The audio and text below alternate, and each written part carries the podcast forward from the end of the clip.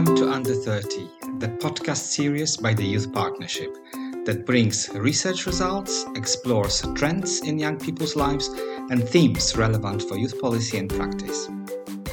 In 2017, the Youth Partnership initiated the research project on educational and career paths of youth workers in Europe. After three years, a lot of materials were collected, and recently, the partnership has published a book within its Youth Knowledge book series called Youth Worker Education in Europe. My name is Dariusz Grzemny, and today I'm talking about the research and the book together with Tanya Basarab from the Youth Partnership, Ewa Krzaklewska, a sociologist and a researcher working as an assistant professor at the Institute of Sociology of the Jagiellonian University in Krakow in Poland. Both Tanya and Ewa are the editors of the book together with Marti Taru. We are also joined by Aisha Hadzibegovic, a youth worker and a trainer who is one of the people responsible to translate the material collected throughout the project into more accessible format. Let's begin. When you look at the website of the partnership and all the material that is collected uh, and developed throughout the project, it's quite a lot of reading. It's quite a lot of material. If you can say what kind of picture we're actually getting from the research, what kind of outcomes did we get? I think you're right, Darek. There is an overwhelming uh, information and knowledge that came out. What is really important is how to synthesize it. And in my mind, one of the ways is to actually look at it in, in a different, bigger chunks of information or even areas of development.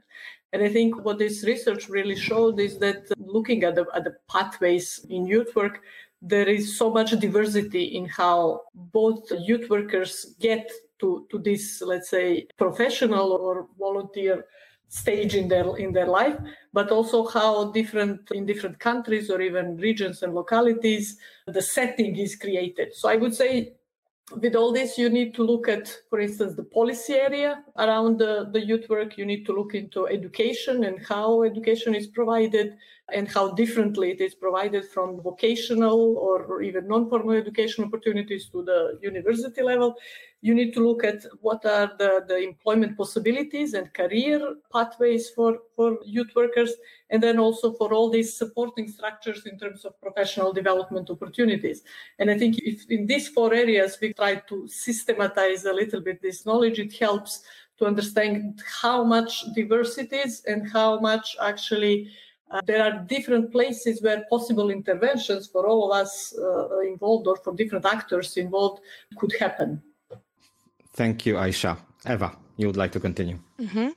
So when I was working uh, on editing the book, I think what came like very strongly to me is how much is happening uh, right now in relation to youth work policy, and uh, also how much struggle there is for gaining recognition within the field. And I think this book really strongly shows that there is a drive to build stronger structures uh, for youth work. It shows examples of countries where these structures are already in place and they can be um, used as example or as a, a good practice to reflect uh, upon in another countries. It shows also the diversities, but from this exchange of knowledge between different policy levels and different stakeholders, we can see what is the momentum for youth work and we can really clearly see that okay we are now at this moment we are having some uh, institutional setting we have we have some uh, ways that the youth work is support how can we go further uh, to strengthen youth work. So I think this is a very important book to describe where the youth work stands, let's say, now. Tanya, would you like to add something? Yeah, I, I think it's interesting because I think Ewa she was involved with us in, in finalizing and structuring the research part of the work. But we did it in several stages. And every stage was, we had some reflection with experts from different uh, dimensions of education of youth workers. And every time we had more questions. Every time we had more questions. That's why we ended up with so much material. But I would say also it's really interesting that what we learned was despite all this knowledge, despite all this picture becoming a little bit, the puzzle becoming a little bit more clear, there's still aspects of youth work, professional development, quality uh, standards, setting, and so on that we didn't tackle before. And for every country, because this is a study that looked at 40 countries, in every country, the entryway was always different. And that was fascinating to learn because we had not only a general study and trying to find what is common among the countries. And that's how we ended up with this, applying this theory of practice architectures. But we also learned that even if a country is in category two and another one is in the same category two, their entry points were different. Someone started with setting up quality standards and others starting with developing a university course. So that was really fascinating to learn as well in process. And it was revealing in a way that there's no one pathway to setting a policy in place that will cover all issues. Thank you, Aisha. You would like to add something? Just a little thing. What I found very interesting in these different pathways that Tanya you, you are mentioning is one that is shared across Europe and across the countries that were involved, and that is that a, a usual entry point for people to get into youth work profession is that they had experience with youth work before, and I think this is really a key message for, let's say, a youth field you know what needs to happen in order to have this rejuvenating of the field and to have more young people interested in this uh, either career but also in this area of development and work within the the society and i think that was really striking also that you know maybe you can compare it or not with other occupations or other professions but you really have this experience of youth work which is a kind of a main factor that, that determines your pathway to that profession in future. And I think that's really very powerful. We know that it's usually fascinating youth workers that champion and motivate others to get into youth work. That is what the studies have shown as well. But we also know that it's not part of, uh, for example, career guidance. It's not connected well and understood well by education sector, by social work sector, by maybe civic engagement generally, it's not maybe so visible. I uh, can I add something? Mm, I think also this book showed the, the importance of this kind of European guidance for policies uh, and youth work. So we we know that and the youth work is developing from the bottom, and that there is a concentrated uh, activities on the local level, on the national level. But uh, we have seen from the book that the European policy has a guiding role for for the local level and for the national level. And uh, what is sometimes seen maybe as abstract papers, abstract recommendations recommendations that are being signed somewhere, it actually does have impact on their practice. It's kind of permeates and goes to the local, to the national framework, quality standards, the, the way people think about youth work. And also uh, it is a very important role of European level to provide training opportunities and, uh, and learning uh, opportunities for youth workers. Thank you. I don't know if there's anything to add uh, about uh, the outcomes of the project. I believe that the book is also important when we think about the future of youth work. And I think it gives an overview what is the status quo, but I think it really gives us also some uh, ideas and hints how we could think about the development of the youth worker profession, of youth worker uh, associations, how we could uh, improve in the future the training. So I think it, it is incomplete, maybe the picture, but in, in this sense, it is uh, inspiring, it is uh, creative because it, uh, it allows us to move our imagination and think, okay, there are different ways possible, and there's still a space to move, and there is a, a desire of youth workers that things should be done, and that uh, uh, we can feel this drive for recognition and uh, this need for the recognition of the field of the profession of what youth workers are doing. And I think it gives us an idea about where we could go also as youth work.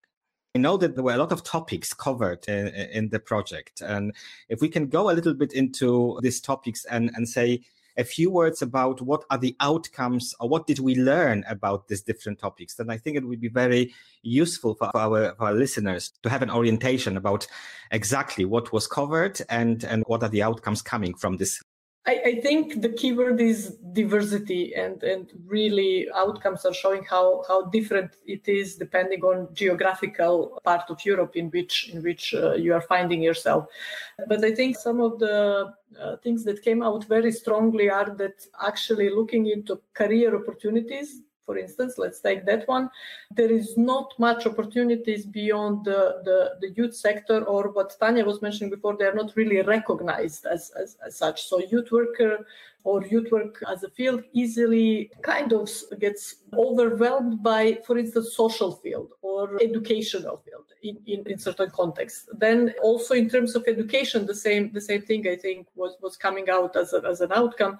I would say that's where you know you have some specific youth work studies but not always and not not in, in in all of the different places. And then it's very tricky to find to find your path and to learn let's say youth work and not not maybe the other fields. I think one of the other outcomes and it, it, it was mentioned by eva a little bit is the, the importance of european level and and the training and opportunities coming from there because again there are geographical areas in which this is the only option to actually learn or become uh, a youth worker of a sort and i think th- there is an attempt to structure where different countries or different geographies again are in terms of policy development educational professional development career opportunities for youth workers however they are not on the same they are not on the same level. You cannot always just say, so if you're in group one or in group two or in, in, in group three, that means X, Y, Z are, are true, not necessarily. And this is what's really, I think, what's really outcome of uh, of this research is to show how much different it is and how much actually different ways could work. Even you know, if in some of the countries there is not much legislation around it, but then youth work profession is really recognized and pathways to education are existing, etc. But then in some there is quite a few legislation around it defining the youth work and everything, but then education is missing or career prospects are not really you know well developed. So in that sense you cannot say there is one formula and i think this is the main outcome but I would really suggest to see what could work also in the other contexts and could be used in the other contexts to actually uh, develop further. When we did the first mapping, so we did the survey with EKCYP correspondents, it, it was very complex for them to find all the relevant information because we were asking, for example, do you have national validation systems and structures? And in some countries, they have validation systems for education specifically or some sort of accreditation of non-formal education but others had validation for youth workers. So to become a youth worker you could go through a certain process. And when we we put it together and the researcher said okay there's over 2000 individual data entries here. You cannot you really need to structure a structure. So we ended up with these 15 templates. But as soon as we sent it to for example representatives of member states of policymakers people started to really engage with this information and they wanted to be sure that what we are putting there about their country is really the picture they have and i remember i could even quote in some conversations there was a youth worker who said in the morning, I'm a social worker, and in the afternoon, I'm a youth worker in my community. And of course, I get completely different coverage, benefits, and salary. But what matters is that, let's say, my she was coming from a small community. What matters is that I know that I can use multiple cards to support the young person. And this kind of bridge building dimension has been so much explored particularly by the youth worker, the practitioners themselves, be it volunteers or professional or let's say paid people. And it was also permeating through the research from other sides. Okay, if you don't have career perspectives, then it's clear that people don't stay, they move to work in usually in education or in cultural field or sports even or making connections to public health uh, campaigns and social work. So it was very interesting to see this bridge. And the other point that was interesting, someone said, what we learned with this survey is that we really need to put in place a system for monitoring, for getting data, for deciding what we are going to monitor about the youth work field, because they felt that it was very hard to find the information we asked. And I think the survey, the questionnaire was complex indeed. But because it was so hard to find, they thought, okay, this is an opportunity for us to think in our country from the other side. What should we put in place so that in five years, if we do this research, we have completely different access to information?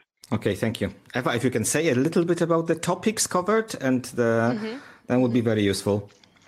And so the topic you could think like what are what we discuss in this book um, when we want to reflect on educational pathways of youth workers because it seems that okay we should just check what education uh, studies they finished what what is their uh, what is their degree how they got the job and what are the most common track to enter into the profession. But if you look at the uh, youth worker profession it is uh, so much more let's say frameworks that uh, regulate youth work and uh, what youth workers are doing. And this is very much reflected also in, in the book. So, of course, the book does look uh, into the provision uh, of education uh, for youth worker. There is a, a study of Marko Kovačić, Nikola Baketa, and Marita Grubisz-Kabo, and they, for example, looked into 100 youth studies curricula. So they checked what is actually taught in the universities and what are the degrees and what is the content of the degree that later can uh, give one uh, the title of um, uh, youth worker or at least associated title. So that, for example, was was a very interesting studies. But we know also that uh, youth workers do not only read the profession through formal education. So as Tanya said, another topic had to be explored, that of uh, non-formal learning and acquiring new knowledge and skills through non-formal trainings. How this is happening? What are the uh, initiatives? Uh, is local, national, or European level the most active? Uh, and actually, what are the barriers to provide this up-to-date training to the youth workers? And beyond these educational pathways, there are also different documents and regulations that uh, speak about uh, what competences youth workers should have, for example, so the competencies framework. There are e- ethical codes that regulate how youth workers should behave during uh, the professional practice, what values and norms underline uh, the practice of youth work, how they should build relationships with young people. And this is, I think, particularly important if youth work is is um, not so clearly defined. What exists there? I think if you would ask youth workers in Poland what's the actual legal definition of the profession, I, I don't know. I'm not sure if they would know the the uh, the existing the definition. I think that's uh, this book can be also an interesting read for youth worker to see what's the situation in his her country, and particularly if they are, for example, volunteer worker and thinking about professionalization. Thank you. I know there is more to talk about it. I mean, we really don't have time to talk about every topic that was in the book. I know there is a lot about support structures, networks of youth workers, uh, how this kind of networks support uh, the development of youth work and also youth workers. So there is more to talk about it, but we don't have time, as I said. When I looked at, at the results of the project, I think the message is very up, uplifting. I remember that we had a lot of discussion when we were designing the program of the MOOC on essentials of youth work. And then we also had a module in the, in the MOOC about youth workers. Who is a youth worker? How do you become a youth worker? Do you have to have a formal title given by the university or is it enough i go to a training course organized within erasmus plus project or or is it enough that i'm a volunteer in the youth center and work with young people or support other people who work with young people and what we observed from these discussions was also that there is a big diversity and everybody actually called themselves youth workers but the way they entered this occupation or practice were very different. But then, yeah, there was always this question can you call yourself a youth worker if you didn't go through a kind of formal training? And apparently, people don't have a problem with this. Okay, there's a lot of material, a lot of things to read. Why the partnership decided to do it? Why did you need this data? Why do we need this data on educational pathways of youth workers? Well, as you know, in 2000 and uh, 17, there was the adoption of the Council of Europe Committee of Ministers recommendation on youth work. And one of the areas was to understand what are the opportunities for training and education for youth workers, to understand what is the picture, and to understand how many of these education and training initiatives are using competence based models and how, frameworks and how they develop. So, with this broad aim in mind, and also it was a, a good moment to launch this uh, research it was in agreement of the two partner institutions because on the EU side there's been reflection and Ewa was involved, I think, in one of the expert groups on quality development of youth work. So bringing this framework in mind, it was important to go and understand what is happening in different countries, to understand what is the picture and to see where do we start to focus on to build further. And I think that that was the framework, that was the background. But this process of research lasted for three years, and the book is only the culmination of two years of work. So more work is continuing, more research is continuing. And the more we continue, the more interest we see among the wider community, uh, among policymakers, among youth work associations. I've been contacted by some to support them with uh, contacts to, so that they would set up a network of national youth workers associations.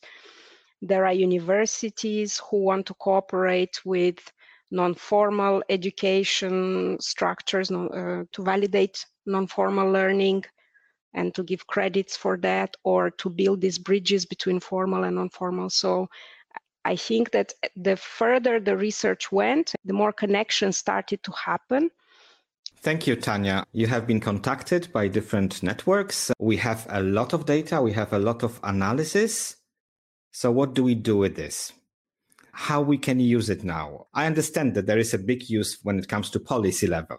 But when it comes to youth work practitioners, how these people can use the, the outcomes of the research? or other people, not only youth work practitioners, but there's also other people. Because when you talk about youth work, we talk a lot of big network of different people, institutions, organizations. So how this, these outcomes can be used by on, let's say, local level, regional level, national level? Aisha.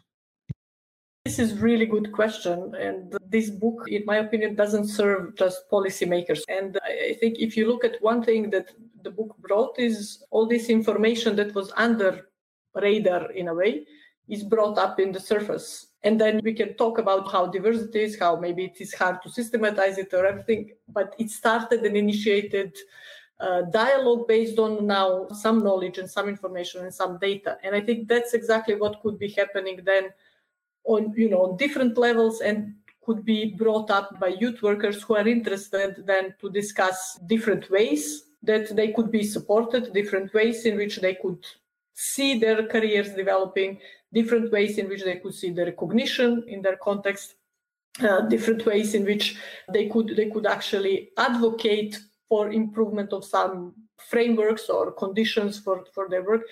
And I would say even for actually having this move towards more sustainable youth work, because this is the, the struggle in a way, and it's not necessarily the primary role of this research, but it gives so much research and information that I would say it can be used in very different, very different ways by different actors. The youth work organizations, associations, different professional or volunteer kind of support structures could also use it again for inspiration, but also networking and advocating, I would say.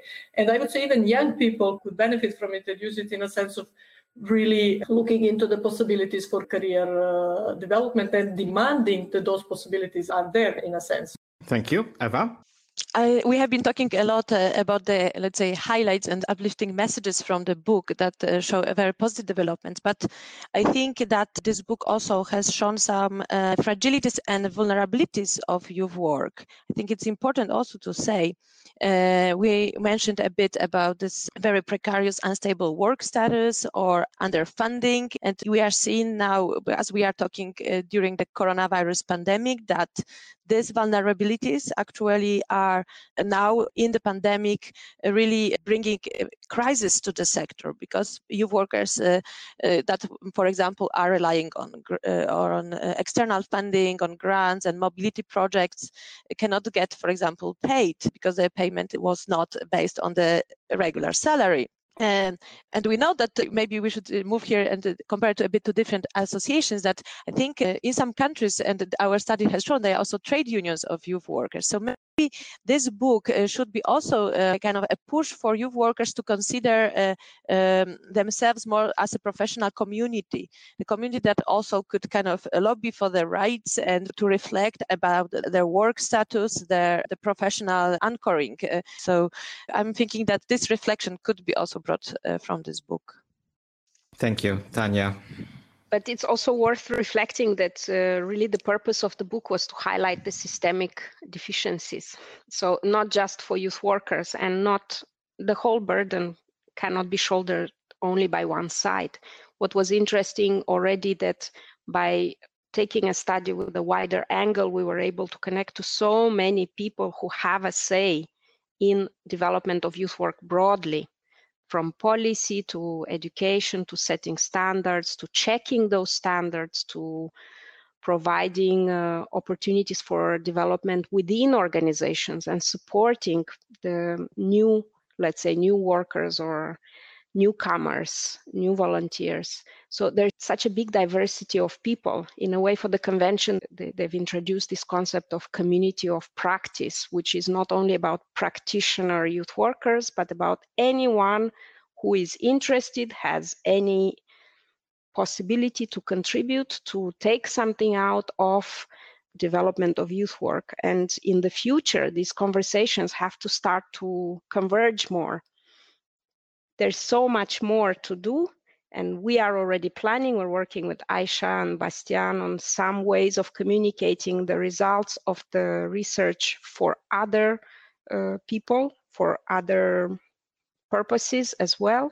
We are trying to create some visual communication. We are trying to think also that there's so many examples already from the countries that we collected through this survey that perhaps some sort of educational handbook can be developed for those who want to take a step further in their countries. So there will be more to come from us, but I think that the most important is that these conversations have to continue and they should not be parallel at European and within national context. They have to start to converge, both in terms of geography, but also in terms of types of actors and communities. Thank you very much. I'm looking forward to, to seeing all this uh, material that is going to be still produced because I think that sometimes the aspect that's very often overlooked uh, when it comes to research, which is very important when it comes to the development of, of youth work, but then the way it's communicated, it's something that actually stops people from accessing it, from reading it. And I think that